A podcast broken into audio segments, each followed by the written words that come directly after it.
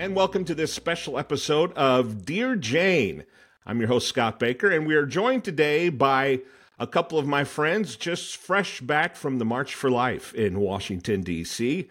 We've got Marcy Little and Sean Robinson, and we were uh, just out in D.C. Uh, for the march, and we had an opportunity to talk to uh, a lot of people, get a lot of different uh, insights and opinions. And I, I just, before we got into those, I wanted to visit with you guys to get your take, what you thought, that sort of thing. Uh, Marcy, you've been, this is like you've been to the march multiple times, right? Yeah. This was probably my sixth or seventh march.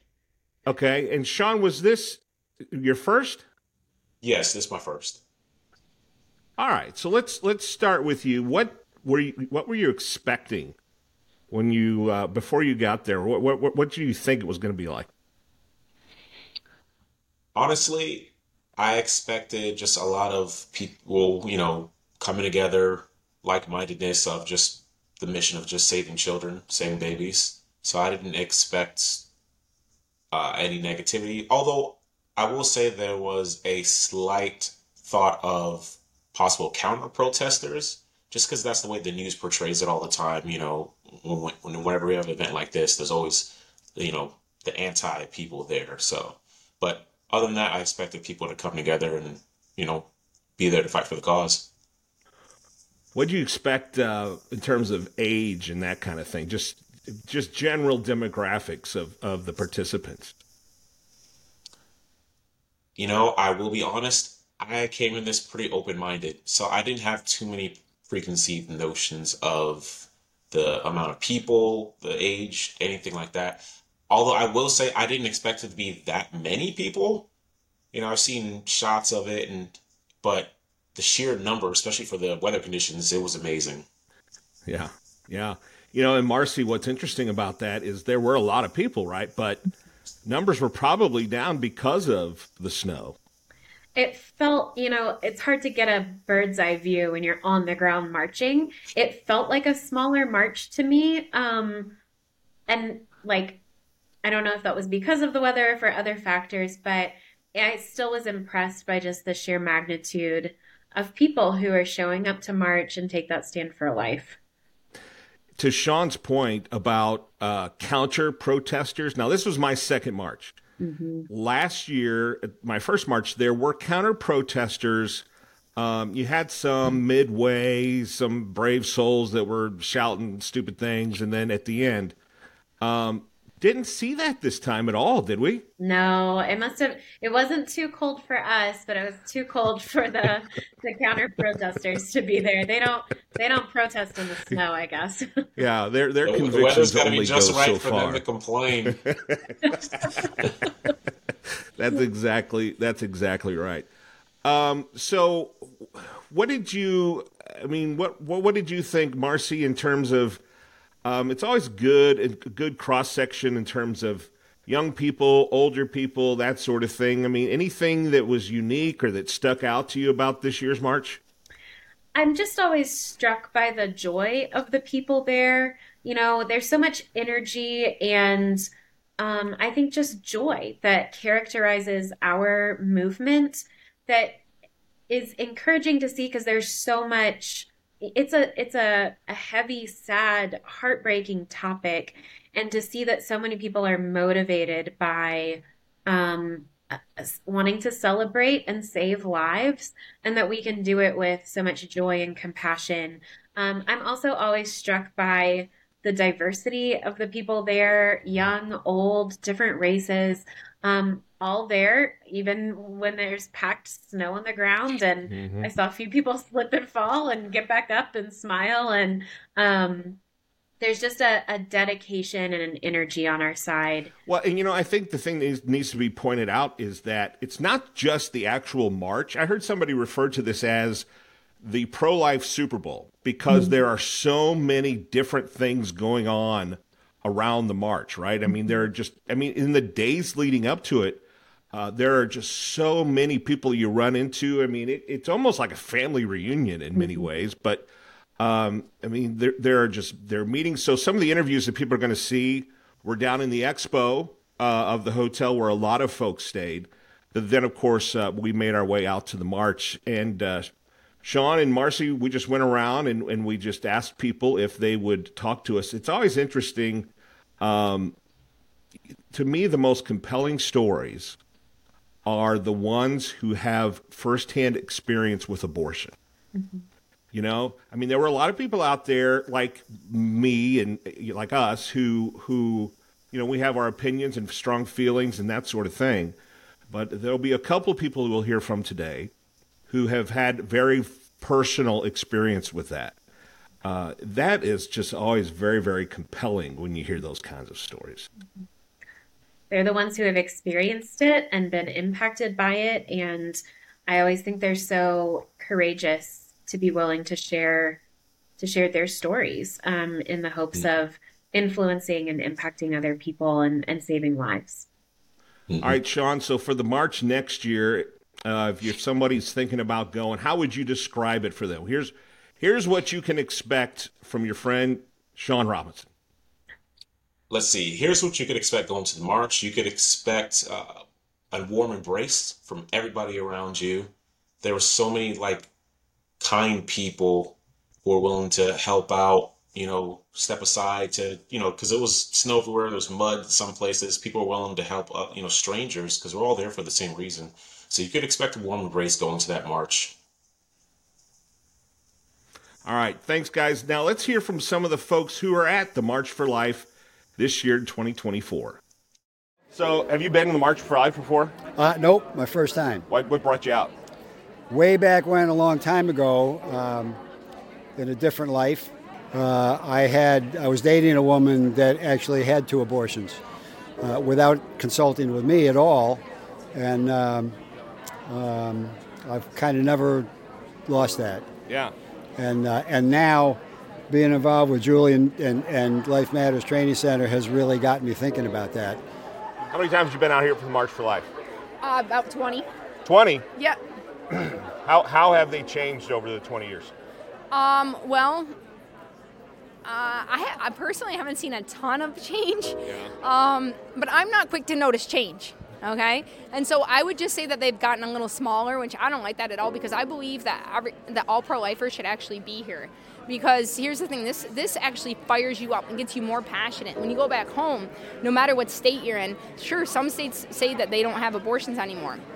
But um, that is not true because where where you know you can order abortion pills in the mail, and there's there's still a heart that is pro unfortunately pro death and not pro life, and that's that's what we have in America. It's a culture of death, and so we've been talking about it for years, but that's really what we have. So even though yes, we've we've ended abortion in some states, there's not an end to abortion. We need to change hearts and minds, and so we pro lifers we need to show up here at the march in D.C and just get together with each other, share ideas. It's it's the best place. A lot of people say it's so cold. Okay, but you know what? you know what? It, babies are dying in cold places, warm places, and we just all it's just up the place to be. Washington D.C. every year, last or whatever Friday in January that we always have it. So I'm sorry, have you been here before, or is this your first one? This is my first time. First one. Yeah. How's it feel to be around so many people that share your values and, and sort of like-minded? Oh, it feels empowering, uh, definitely. But it's also um, so important to know um, the question, to know like you know the questions that come up and the concerns um, that come up when it comes to supporting life, and the, the, reasons why people choose to like be hesitant, and to know um, to be able to think about concrete answers that would come up um, that that you, you would come up with when you come into that situation, and to also see that there's a lot of organizations that are working also on the same part, and so it's not it's not just a helpless situation. You get much snow in Palau? Not at all. So, how do you like this weather? I don't love it. Okay. So, I love babies more. So, so, what makes you so passionate about the issue that you would come out in weather like this? Well, the unborn. They are the most vulnerable of all of us, and they are made in the image of God. So I'm here to uh, keep and help support them. You've been pro life your whole life? Definitely, yes, yes. So, how do you um, talk to people your age about this issue? I mean, what's a good way for us to reach Generation Z and, and help them understand the importance of protecting life? Yeah, I think it's um, just important to be compassionate, but also to love with truth. Um, the truth is that we are created in the image of God, and that destroying life at any stage is wrong. It's my first March for Life. I've known about it for a long time, but this is my first time actually being So, what here. motivated you to finally come out? Um, I think that the way that everything is changing in the states is really sad. Just to see the way that the abortion movement is going down there, and so I think it's more important now, even though Roe has been overturned, to come to the March for Life and show everyone what it's about. I have been pro life as long as I can remember, but when I myself faced an unplanned pregnancy when I was not uh, married, I got that pregnancy test and I freaked. You have no idea the level of terror that you feel when you realize you've got a whole ton of student loans that you have to pay back. You have no prospects, you have no family, you have nothing.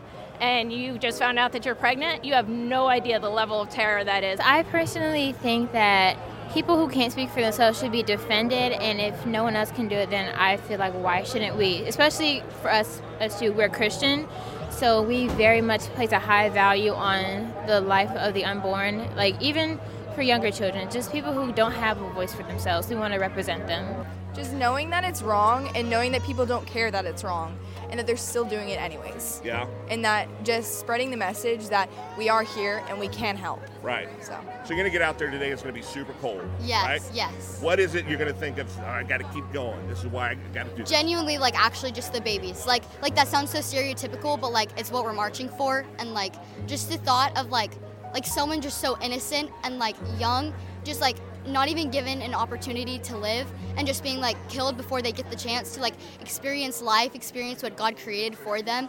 Like that just upsets my heart and like makes me so genuinely sad. So like marching for them and like hoping that it'll get through someone's head, even if it's like 10 people. That's 10 people that weren't Right. like pro life before. If, if I had if I had known up front before the abortions happened, um, I would have done everything I could to change her mind. Uh, I have always wanted children, so I should have three children instead of one, and and that's something that I, you know, that's part of me. That's part of who I am now. For every woman that has that has endured an abortion, there was a man that endured that abortion as well and and and you know that gets lost in the in the narrative. I mean, honestly, as far as as far as Christian men, Catholic men go, um, they they really need to be here because it, trying to convince people who don't know God that they need to be here is, is, is a difficult thing. But convincing men that that they are a part of human life and and proliferating human life and being the protectors and providers that they're called to be. It shouldn't be a hard sale when it comes to men who love God. It's not a women's issue. For me, it's a moral issue. For me, it's a uh, following our Jesus Christ, our Lord and Savior. But we all know that regardless of what your background is, that the unborn is a human life inside a womb, and that we need to band together to make sure that they are protected. I think showing that it's more than it's not like a political issue, it's a really moral issue. It's about human life, it's about like dignity and just what just protecting like you know the most innocent and the unborn it's not something that's like oh it's this is political we're going to go over here and it's about protecting the bodies and women's rights like it's not that it's about protecting life in general So, did you have any any kind of support system at the time? I did not. I didn't feel like I did. I mean, of course I did. I could have reached out, you know, to um, a, to a pro-life group. I could have reached out to. I was actually in church, um, but my very first thought, even though I had been pro-life for years and years and years and years, when I was in that situation, my very first thought was, should I just get an abortion? And I am ashamed to admit that. The Lord's grace is good that He was has forgiven me for that. And um, so I went to my boyfriend and I said, Should I get an abortion? He said, No, we'll get married. Well, praise God. By the grace of God, 25 years married this year. There you go. My daughter is, our daughter is gorgeous and hardworking and beautiful and married and just, and a year later we had a little boy. So we have had just, it works out, you know, that you can move on from those moments of terror. Uh, I think it's important to see um, other people who are fighting on your side so you don't feel helpless.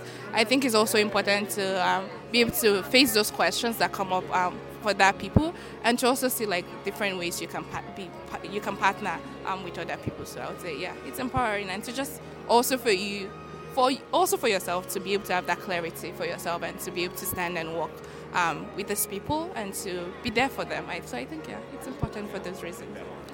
Well, it's a human being. Life begins at conception. It's a scientific fact, and by definition, abortion is the innocent taking of a human life, so therefore murder.